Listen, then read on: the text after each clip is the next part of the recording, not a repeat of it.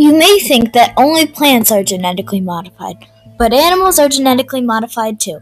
In China, there is a pig that has been genetically altered. These pigs are smaller than normal pigs are. It is called the micro pig. The micro pig is good because many people give away their pigs because they get too big. But some bad things about this pig is the fact that it is prone to health issues and is not safe to eat. People do not even know yet if this pig is safe to be around. In addition, people have been trying to get genetically modified salmon on the market for 20 years. It is the very first genetically modified animal that people can eat.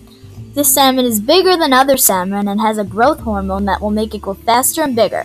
It is called the AquAdvantage salmon.